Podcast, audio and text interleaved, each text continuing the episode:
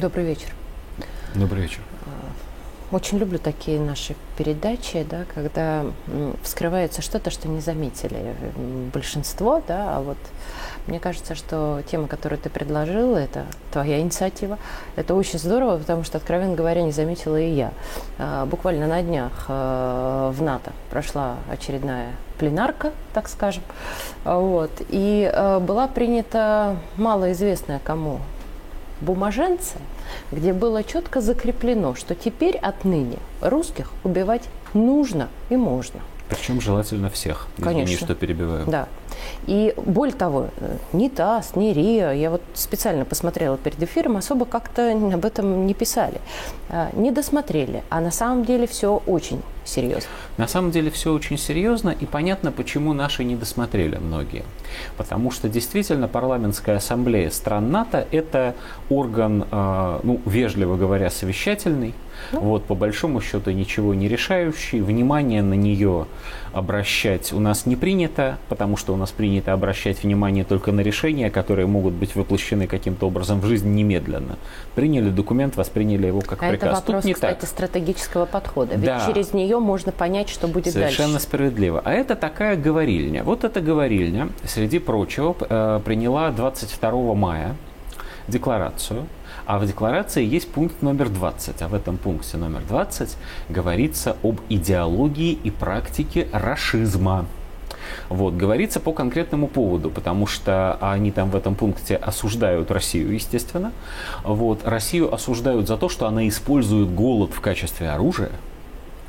А, и прежде чем вы успеваете, а значит, ужаснуться и понять, что же такое Россия делает, это речь о зерновой сделке, а, на секундочку. Ну, вот, Россия мешает, все еще мешает до сих пор. Каким-то это образом, мы я не знаю взрываем, как. Да, да, да, да. Европе, да. Вот, э, мешает, значит, вывозить с Украины зерно, mm-hmm. а надо продолжать зерновую сделку, потому что это зерновая сделка с упорством, достойным лучшего применения, говорят наши западные партнеры, э, спасает от голода беднейшие страны Африки. Ну, про голод в беднейших странах Африки ложь старая, разоблачать ее уже смешно, а вот что касается ideology and practice of русцизм, как там сказано, это действительно тема интересная и очень страшная. Тут вот какая штука. Значит, буквально за, не скажу точно за сколько дней до этого, но в начале мая Верховная Рада Украины закрепила законодательно, что в России, оказывается, есть государственная идеология, и называется она рашизм. Это было между майскими праздниками. Да-да-да, это было непосредственно перед тем, как они сообщили, что у них теперь девятого мая окончательно да. нет, а есть да. вместо этого День Европы. Да. Вот, то есть они не празднуют победу, а празднуют наоборот. Да. Вот. Но э, мы это восприняли, естественно, как то, что они обозвали нас фашистами. Ну, обозвали и обозвали, чего от них еще ожидать. Но товарищи из НАТО, они пошли гораздо дальше. Дело в том, что если бы... Э, тут все дело в написании. Они написали это слово так, что на русский язык его нельзя перевести как рашизм, а надо его переводить на русский язык как русскость. То есть они осудили идеологию и практику русскости.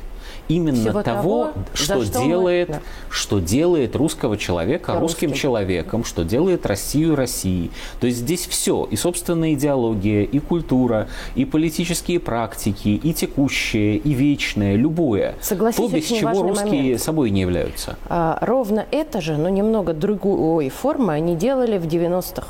То есть когда появилась вот эта страшная двести тридцать вторая статья, по а... которой сажали исключительно, на, ну, как они называли их, русских националистов, националистов.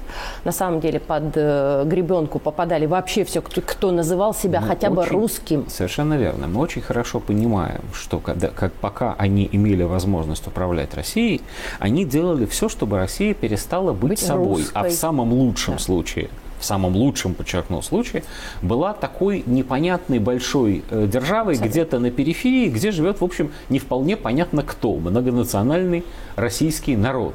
А русские это вот, вот будучи не э, этнически э, не русским, я очень хорошо понимаю, о чем речь. Так вот, а, есть такая штука, которую я сразу вспомнил, когда прочел Найти про этот русцизм. Русских, хоть и не этнический, но ты еще, знаешь ли, каждому русскому фору дашь. Не каждому. А, когда я прочитал про этот русцизм и посмотрел внимательно на эту формулировку, мне вспомнилась одна очень пожилая еврейка. Я не, не знал ее лично. Вот это такой, такой израильский исторический анекдот, в смысле случай, который они пересказывают друг другу, о том, как очень пожилая, выжившая в Освенциме женщина пришла рассказывать об опыте Холокоста в школу детям. Ну, что такое рассказ ветерана? Он у них так же, как у нас, примерно происходит, но в самом конце она сказала детям такую вещь. Она сказала: запомните, если они говорят, что хотят вас убить, всех, то вы можете драться или попытаться убежать. Но вы ни в коем случае не должны махнуть рукой и сказать: это они так шутят, потому что они не шутят. Так вот сейчас, когда мы смотрим на то, что происходило в этой парламентской ассамблее, мы должны сказать, что они не шутят.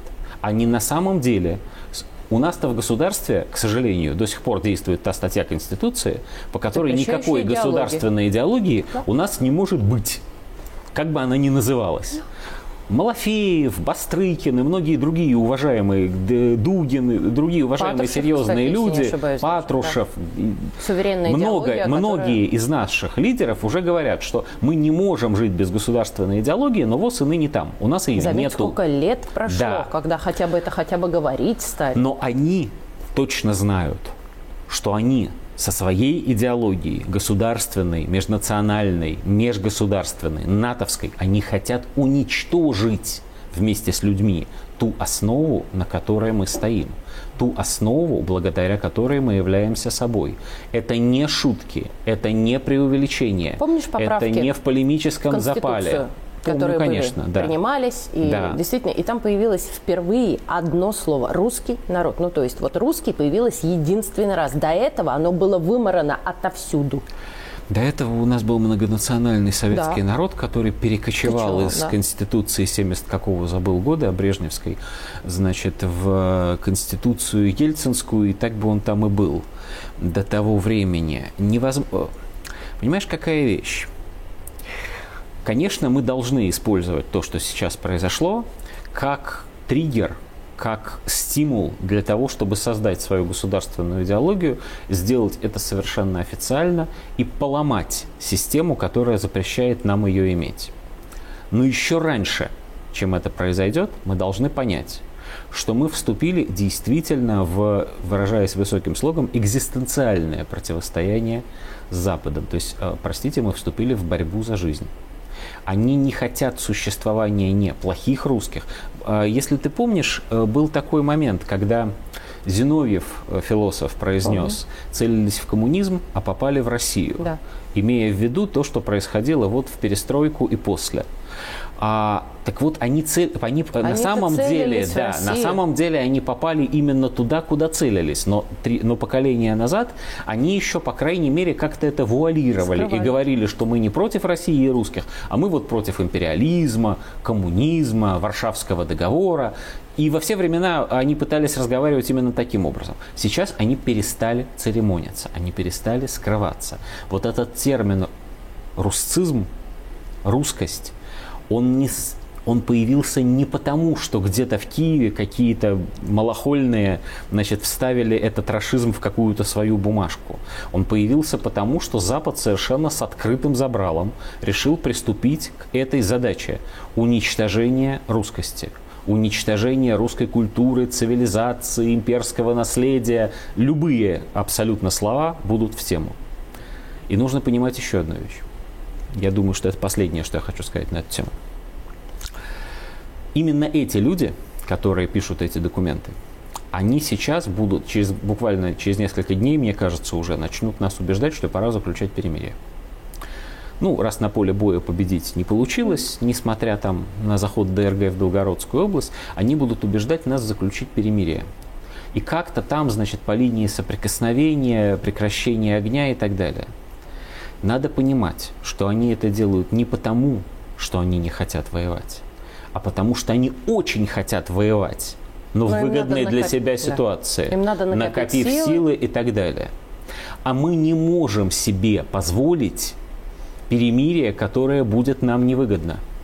Мы не можем себе позволить похабного мира не потому, что мы любим войну, мы меньше всех на свете ее любим, а потому, что мы очень хотим, чтобы русскость выжила для всего мира, включая евреев, немцев, армян и далее. Длинный, спи- люб, длинный список абсолютно любых народов, которые в этой русскости нуждаются на самом деле.